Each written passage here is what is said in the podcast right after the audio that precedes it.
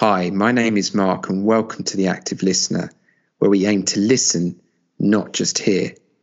We firmly believe that everyone has an interesting story to tell if given the space to do so.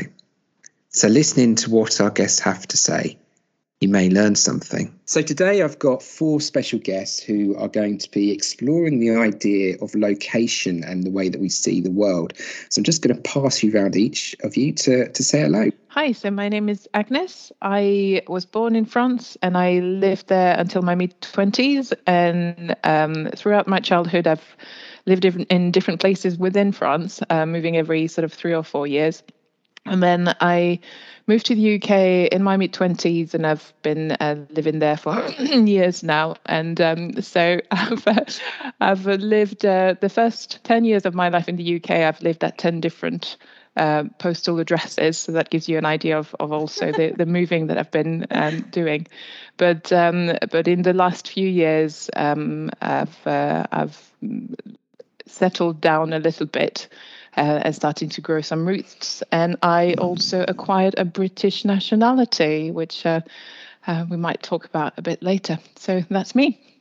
Hi, I'm Tasha. I was born and brought up in London. I left when I was 18 with a vow never to return to live there again. And since then have lived in various countries around the world.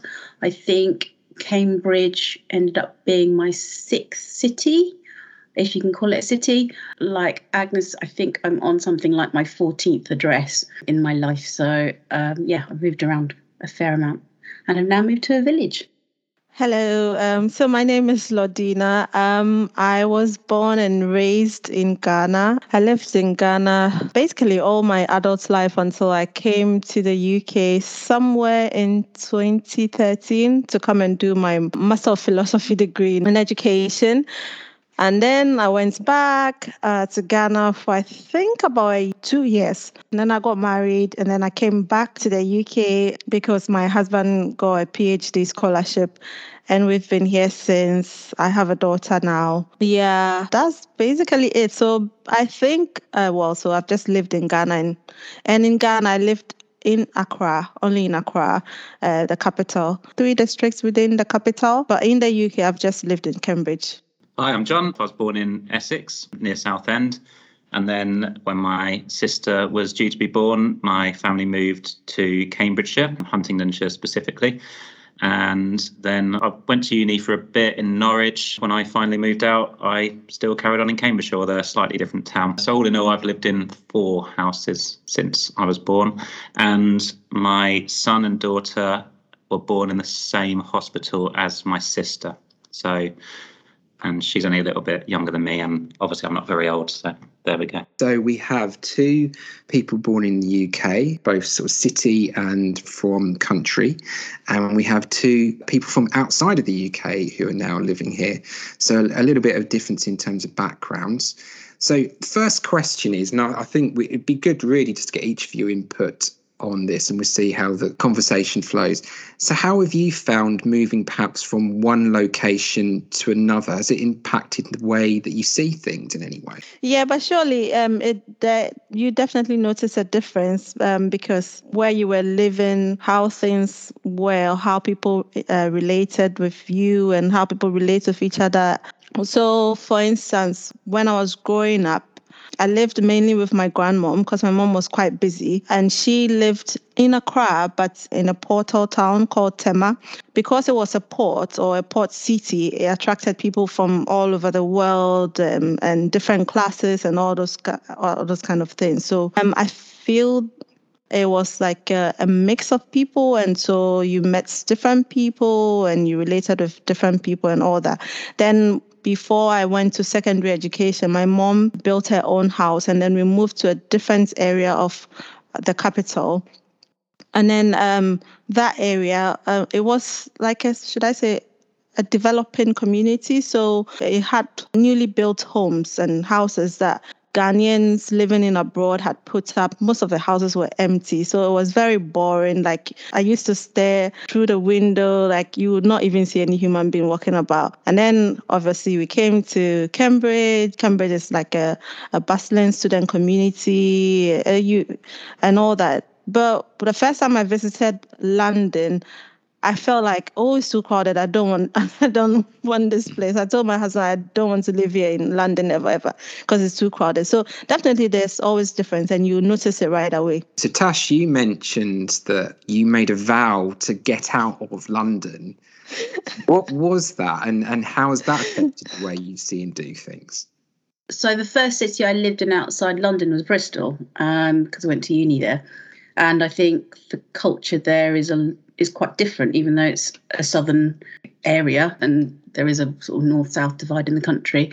I think the culture is so different and not as busy or antisocial or yeah, generally unfriendly as London is. Mm. If hmm. you're from London, it's okay. That sounds really strange because your friends are there, you kind of know how to behave there, and you're used to it used to being a bit standoffish as a person, which sounds terrible. I never realized I was like that until I visited with my university boyfriend, who sort of went, Oh, you have the London scowl on. Like, what London scowl? Like, you have this face that you put on only in London, which pretty much says, Get out of my way, don't talk to me, I'm in a rush, not interested in your life. Um, and it's like, I didn't know it was that hard. Clearly, it's like you don't have this when when you're not in London. That's not a good thing. That's not a good thing. But you do tend to understand why people don't talk to each other on the bus or on the tube unless you're on the fun bus after partying all night. That's the only time you ever talk to anybody. But everyone's having far too much fun. But yeah, it's just not a place to make friends that easily. I think it's it's difficult. It's a hard place to live. I wouldn't want to live there without having been a Londoner. That makes any sense. But there are so many better places to live. I'd rather be able to commute and be able to leave. It sounds like, uh, aside from any cultural differences from being from another nation, there is that kind of difference between London as a city mm. and maybe other places as towns or villages. What about you, uh, Agnes? Because you've travelled around the UK as well. Yes, I have. The move between France and the UK didn't feel that difference from the various moves that I had done through France, I don't think. When I was growing up, so we we always moved at a time that was coming when I was moving school as well. So it kind of created a bit of a phasing in my life and also the the scale of the places I've lived in evolved with me. My early years were in um, a tiny village in the countryside. Then we moved for my primary years into sort of country town. Then my high school, I was in sort of a, a city um, in France, and then I did my uni in Paris. So it kind of scaled up with me and and gave me um, more opportunities to go out and discover, but but with safety. And then I, when I moved to the UK, it was another phase of my life. And and in the first year my idea was just oh i'm just doing a sort of a, a gap year although we don't call it that way in france. And then i'd go back and and settle down. So maybe the the difference came a, a little bit more with the idea no i'm going to stay and i'm staying for the culture for my work life so I almost had jumped country before I, you know, started the new phase of my of my life, which would be sort of like work, as opposed to being a, a, a very old student. Um, and so that's when I, I decided it a bit more for myself, but it was still kind of an evolution that didn't feel like a shock culturally there were differences, but I was still in control of that. And then I, I really quickly moved in lots of different places, and it was dictated by work. I didn't live in London. I had lived in Paris, which has that same sort of up itself mentality that you get uh, for the uh, the biggest city, I, I, suppose, for each of these countries. For me, it was always that I could find a place that was in my dimension, and I suppose the cultures of the UK and France are very different, but I was seeing more of the similarities than the differences. And and you know, we're we're neighbours really. So so I didn't feel out of place and I felt very much like I was I had agency. I was making decisions to for myself to go from one place to another. So the place wasn't a big deal because it was it was about what I was doing.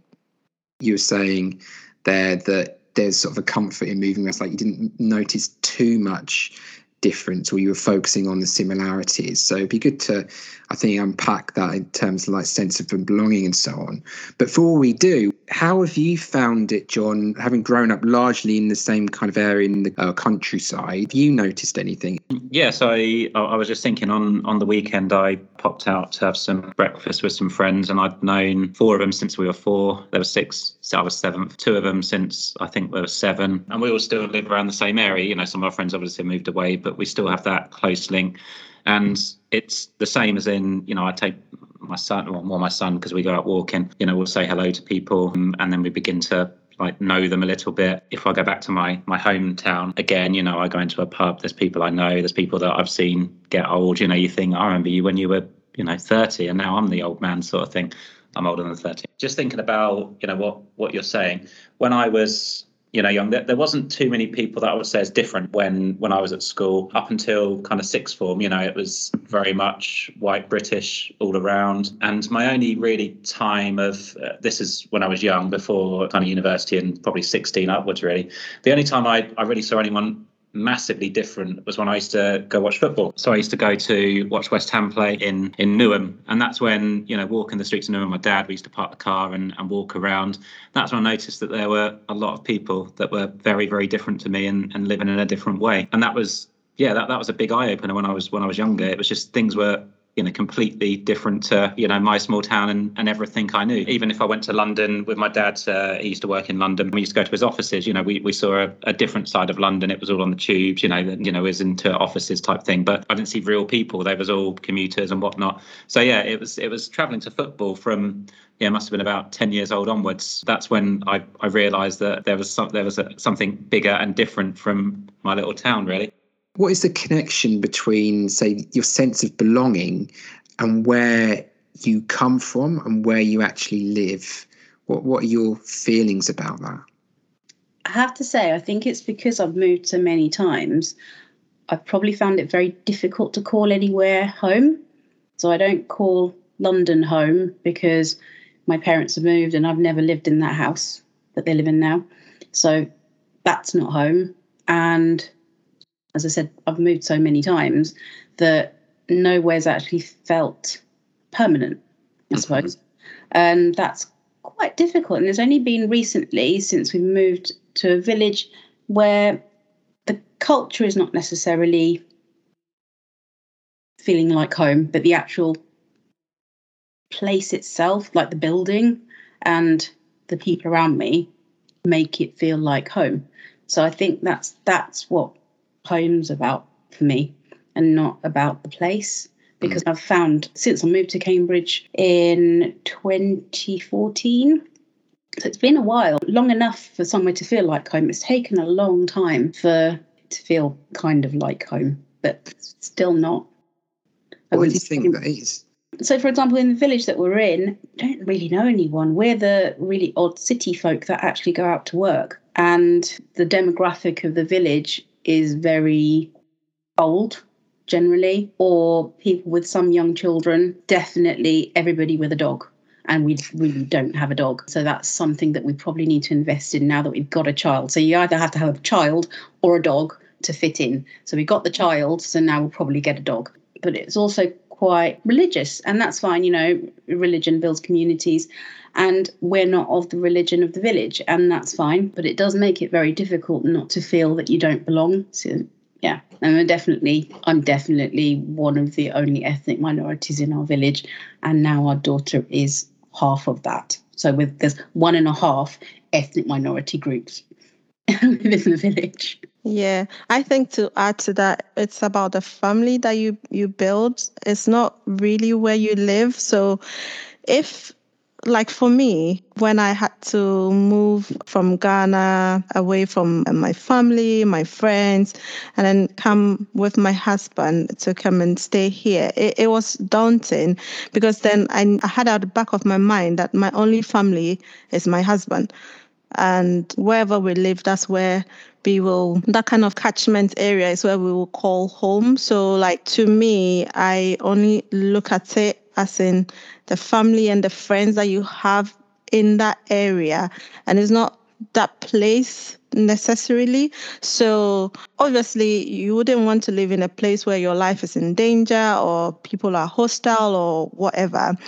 But either way, whatever it is, wherever you are, if you are in a place where you have family, you have friends, perhaps ones that you, you found uh, you, you had already in your life or ones that you initiated the connection with and it's just going on well, that makes that family, that makes you to be convinced that you can actually call that place home.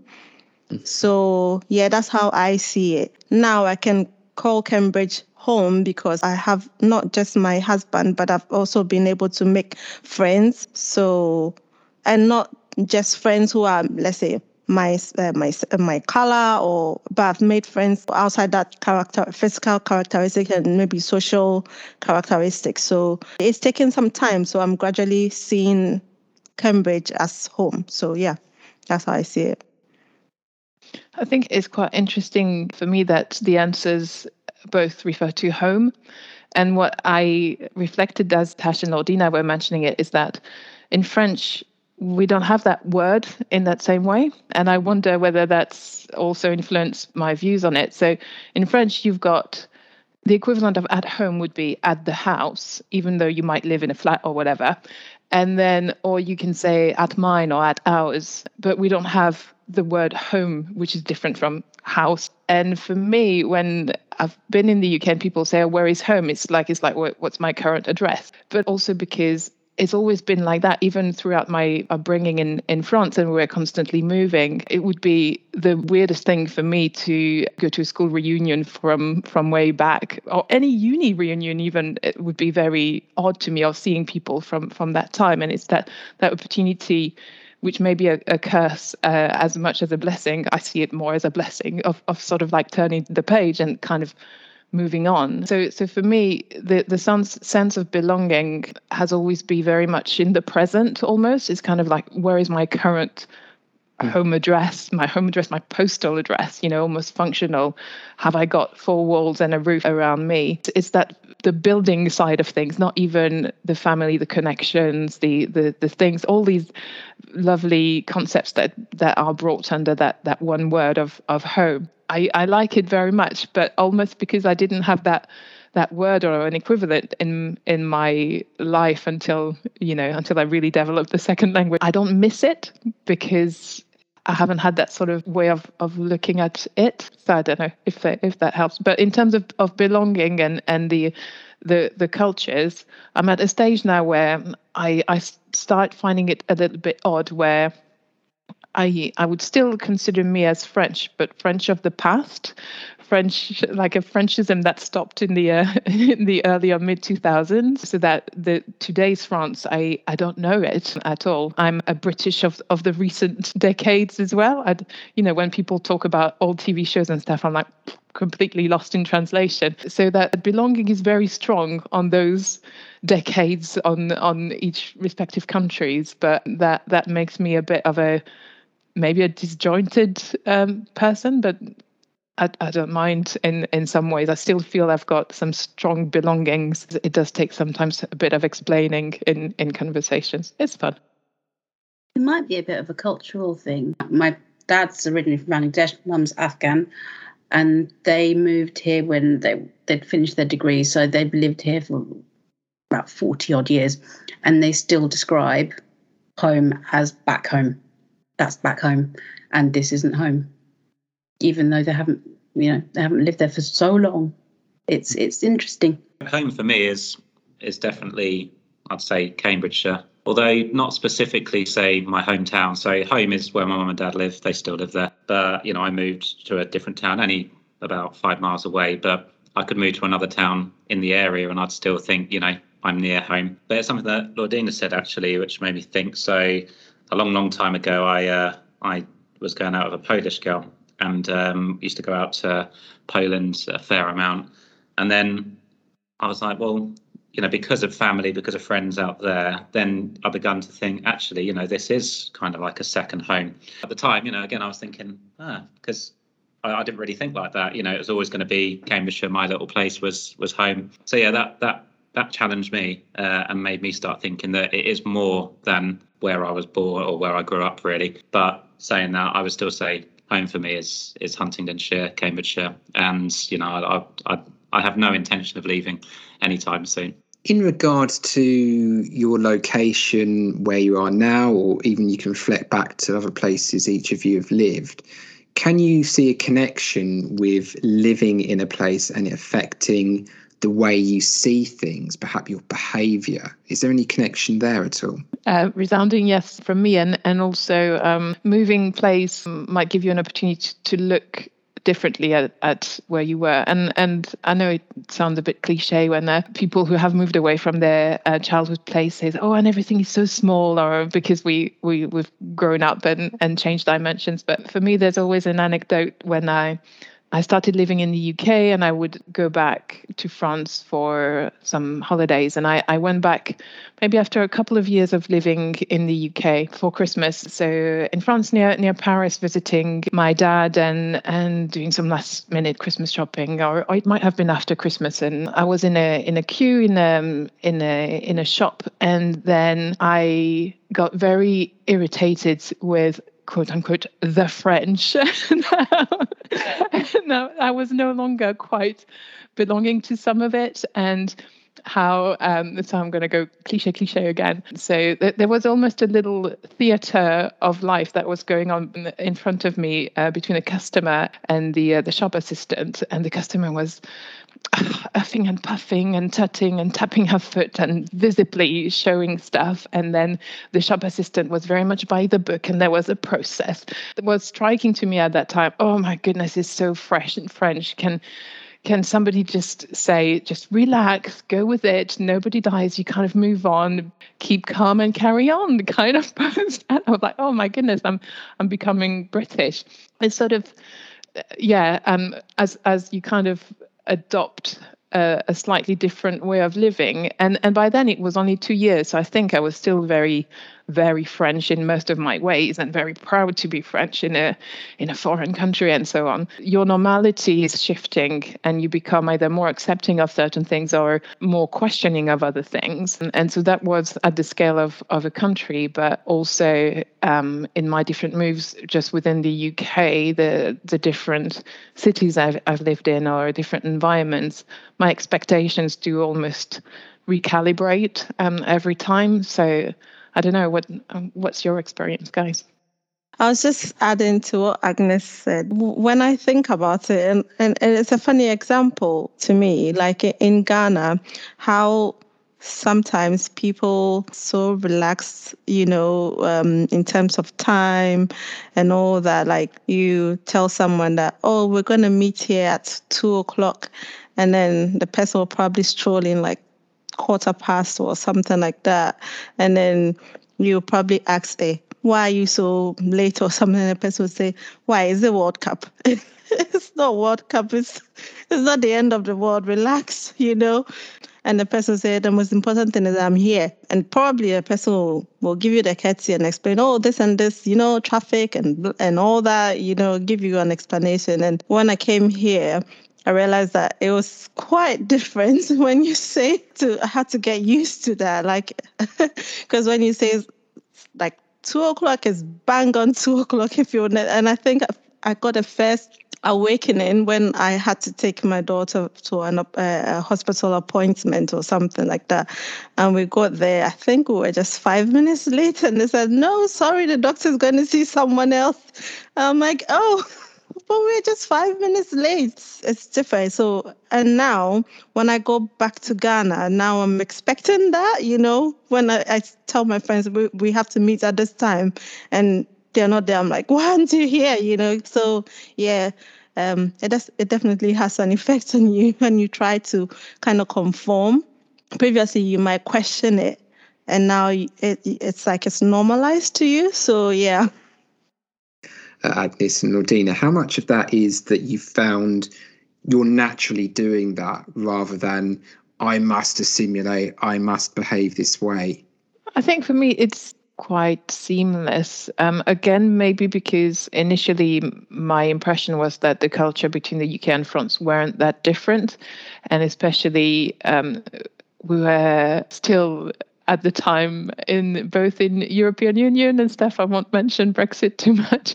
So it felt like it was it was a wider community, and and as much as there were differences between the north and south of France, there were differences between, um, you know, the south of England and and the north of France where I tended to live, and so you know gradually it was like oh yeah well you know it's a continuum of people. So I didn't feel that I had to you know, make a particular effort to assimilate. And I used my difference because it was I, I didn't see it as much difference. And it, it, it's it's kind of a in in most places it was a non-threatening difference of of this young french girl. You know again it's a, a bit of a you can play with the the stereotypes. Um so um so i didn't feel that um that I, I had to force myself into the the British ways. And and after a year, part of me w- chose to embrace that that culture and especially the work culture and sort of say, I don't want to work in France because they are horrible. I want to work in the UK because there are opportunities, and regardless of of your background, to a degree, you know, and and again, I'm talking from a, a fairly privileged background for sure. And so it was like, yeah, you can you can try what you want. Regardless of that you'll you'll be able to to find job opportunities. And it, it, what will matter is actually what you do with that opportunity rather than who you know um, your family your university and so on. I, I was sort of um, embracing that the the Britishness sort of seeped in me, and then it was when I was going back to France, and I was like, the French are indeed just horrible.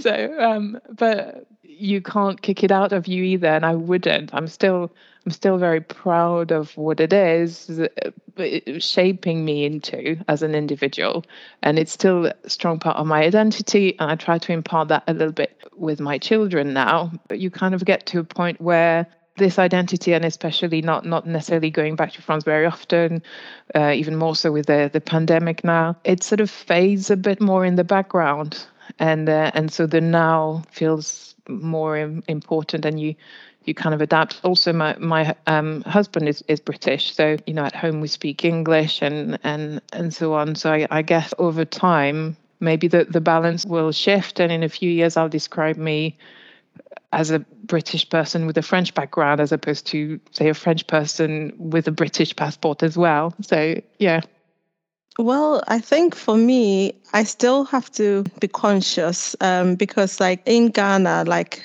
the culture, especially when you're relating to someone who is older than you and all that, you cannot just, for instance, if I, I will be able to call my colleagues here in the UK, I'll just call them, even though they're older than me or they've achieved more than I, I have, I'll still be able to call them by their first name. It doesn't mean that you don't respect them or something, but, but in Ghana, that's the first sign of respect. If someone is older than you or has achieved more than you, you cannot not just call the person by their name, just their first name. You have to, if they have any title, you have to call them by that title and all that. It's uh, more informal at home, but still, so you probably be able to call your mom mom, obviously, but you cannot talk to them with a certain tone or with or use certain language. You know, like you've got to be super super cautious or aware when you of uh, of whoever is before you that you're talking to whereas i find that it's a bit relaxed here like um so I think that even has an impact on um, even young Ghanaians and how they can be critical about things, you know, you know, question things because that culture of questioning, we're not encouraged to do that in Ghana. It's changing gradually. I see that the youth that are coming up are changing because obviously we're in a global world, they're getting exposed to several things and all that. So yeah, but like in Ghana, you can't. If an adult were to tell you that this, you can't just question the adults of on what basis are you making this decision or something, because that would be seen as a clear sign of disrespect. So if you have any questions, you just keep quiet about it. Um, I think it's changing. So yeah, um, I don't think I've I've gotten to that point where um, obviously when I'm in the UK, I'll um, uh, so it hasn't, I won't say it's normalized because um, when I go to Ghana, I will behave how I'm supposed to behave in Ghana, and when I'm here, I'll behave how I'm supposed to be. So yeah, that those uh, two cultures are still influencing me. Um, so yes, it's concurrent. which which do you prefer? I think they all have pros and cons. In Ghana, where an adult is, uh, you can't probably question too much what the, the advice that an adult will give to you. Sometimes, obviously, um, the advice will be not like it's it's not bec- it's not bad because it's bad in itself, but it's probably bad because that's not how things are working in today's world. So in that case, it becomes inadequate, the advice. And so you will probably, if you were to receive that advice, you probably gently or respectfully explain to the adult that this is how things are working now or something like that. Whereas here you have that room to be able to question things, to be able to, and, uh, and I don't think I have a preference in terms of that. I, I think where I'm probably liking what is here in the UK is the sense that you get to develop confidence as well because like you're you're not just expected to like you receive information you just accept it just like that you know? And so you have to and for you to question something then you should be able to have more knowledge about it. So now you get the opportunity to develop your knowledge and then your confidence as well. Whereas in Ghana because of that culture if you let's say you get too used to that culture, then you don't question things. And if you don't question things, then that means you probably t- just take it as it is and you not have any need to go and, you know, find out more. And, and so that means your knowledge and and and for that matter your uh, growth in that area might just be dependent on what someone is telling you which will be in this case maybe your parents or maybe your uh, maybe another adult uh, adult in your life or something like that. But I think it's it's gradually changing. So I don't think I've got uh, to a point where I have a sharp preference for either. Um, I, I'm just where it's advantageous, I just accept it and I benefit from it.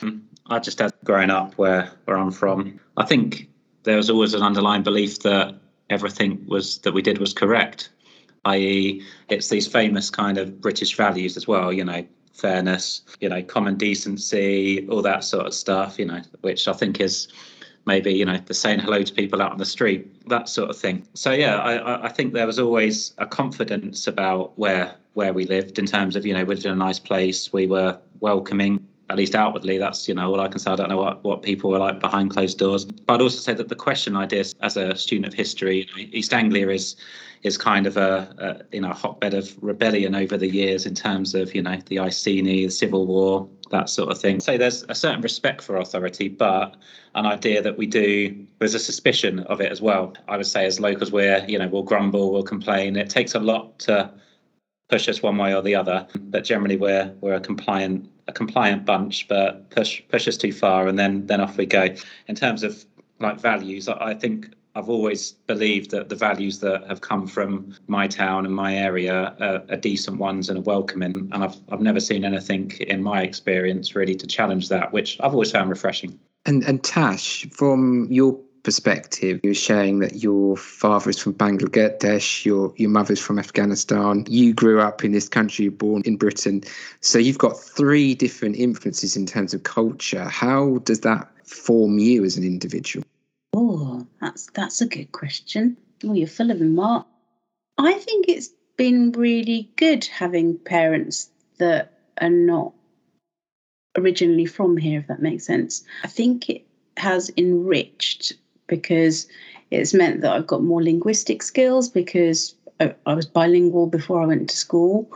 Even now, I can speak the languages, but not always realize that I'm speaking them. It sounds really, really strange, which my other half picks up on and goes, I don't know what you're saying. And it's like, oh, it's because I'm talking to my dad and don't realize that I'm not talking in English all the time. But that that's fine. That's no problem. I think it's meant that I've had opportunities to also experience other cultures that at first hand I was able to I was taken abroad to home, their home, since the age of naught. So I went to various places in Asia from the age of naught all the way through to 20, went away every other year. And it was just full of family. And it it's a bit strange because I didn't I don't really have a lot of family here. My family is very much a global scattering of family really. Everyone in our family travels a lot. So it just meant that I got I was just really privileged really. Just thinking back. I didn't think that at the time. I just thought, oh no more family that I don't really know. But now thinking back, like I got to see a lot. I got to experience a lot from a very early age that I thought that was normal. And that possibly, I would hope, has meant that I'm I'm open-minded, really. As part of that experience, I might have been open-minded anyway. From living in London, I lived in a very multicultural area. I don't think I ever really experienced racism from any kind of memory, and it's not that I blocked any any bad experiences out. But I, I went to a very multicultural school. I lived in a very multicultural area, and actually probably experienced feelings of being a minority as soon as I moved out of London, more so than living in London. But in terms of sort of parental influences, massive, absolutely massive, but in, in a good way, in a really, really positive way. But they probably used a lot of their background to influence the way they parented as well, which is quite different, I think, to maybe parents from here would have done. And they were Muslim, so we never never really celebrated Christmas until I was older and did it at friends' houses. But we never had a Christmas tree. We never did that. It was just another day off school with some TV. That was it, really. Didn't miss it. It's quite interesting, but they didn't just mix with their community either. I think it's really positive. So for me at at the moment, I'm I'm at that stage where the uh, the me is fading out, but um, I have two young children and I find it difficult to speak to them in French because as soon as they reply in English, and that's becoming their default language because of nursery or school and so on, my brain just kind of goes back to English. And I find it really hard to to to push it through. And then there's the whole question of, oh yeah, but all the all the culture and the events and things like that. But because I wouldn't necessarily tend to do them myself. It feels strange to sort of force it upon them. So your example of Christmas, it's kind of like, yeah, but if your if your parents being Muslim wanted to teach you about Christmas, or uh, you know, it feels a bit like what? when James, my son, goes to little French school on Saturday, because I thought we'll, we'll do a bit of French for him. Uh, and they talk about la galette des rois after Christmas, so the, the King's Day cake and things like that it, it almost fills me with a bit of guilt. I'm like, I'm not French enough. I'm not rising up to the standard. And I know when you're a parent, you're you're sort of forever into some level of guilt trip. But so the question is is very much how do you go about it? And and does it have to be a conscious thing? Like I feel I have to be with French or do you just go with the flow? I'd say I feel a bit guilty because I don't speak in any other language than English with my daughter. And I probably should, because in theory, she could be bilingual too. And I don't push it, and I don't really do anything massively religious. We get a tree, and mainly because I really like decorating the Christmas tree with far too many lights and like collecting baubles. I'm that sad. But it's not that we go to church. My other half has had no religious upbringing either. His parents were hippies, so they believe in nothing. Nobody believes in anything in our household, and it's quite interesting because we end up with three sets of presents, which is great and always seen as a positive because there are two Eids, and then there's obviously Christmas, so that's great. So we benefit from both, but mainly about present giving as opposed to it being about culture. And it should be much more about culture, but I feel the guilt as well of not passing anything on from my, I suppose, cultural heritage, if that makes sense. Rich and I, we have that guilt all the time because, like, well, Rich and I, we speak two uh, different languages because we're from different tribes in Ghana. We have a common language that we speak, and our daughter doesn't know that language. and so sometimes when we want to discuss something that we don't want her to hear or we don't want her to be so now I feel guilty because like we're excluding her with the language, which is not good because Rich and I were now trying to teach her to speak the language. And it's so difficult because I feel like if we were to go on a vacation to visit Ghana or something like that, she'll hear all that language and she'll feel so left out. And my daughter, how she is, she she really speaks her mind and she'll probably speak her mind and she'll probably come and tell us off for not teaching her. The, now she doesn't bother too much about it. I, I asked Rachel, are we doing enough? Are we not doing enough, you know, in terms of exposing her to our culture? We are exposing her to our culture gradually through our music, through our meals. I said to Richmond that she's developed a British palate because she doesn't really enjoy our meals apart from our chicken because she likes the way we spice our chicken. So that's not. yeah, but all the other meals, she's probably like, eh, no. yeah, sometimes I do feel guilty and it's quite tricky, but um, I guess now we, we're just going with the flow. I'd just say uh, my son and daughter will be brought up much as I was. There'll be probably very little difference in the last, you know, 30 years or whatever. I think it, it'll be fine. I, I, I still occasionally Mark uh, agrees that I turned out all right. So uh, that, that they'll do the same as well. Well, thank you, everyone. Thank you for your time. It's been really interesting, and uh, it'd be great to catch up with you again and explore another theme. Thank you for taking the time to listen to the podcast. Until next time, remember help people feel valued. Listen, don't just hear.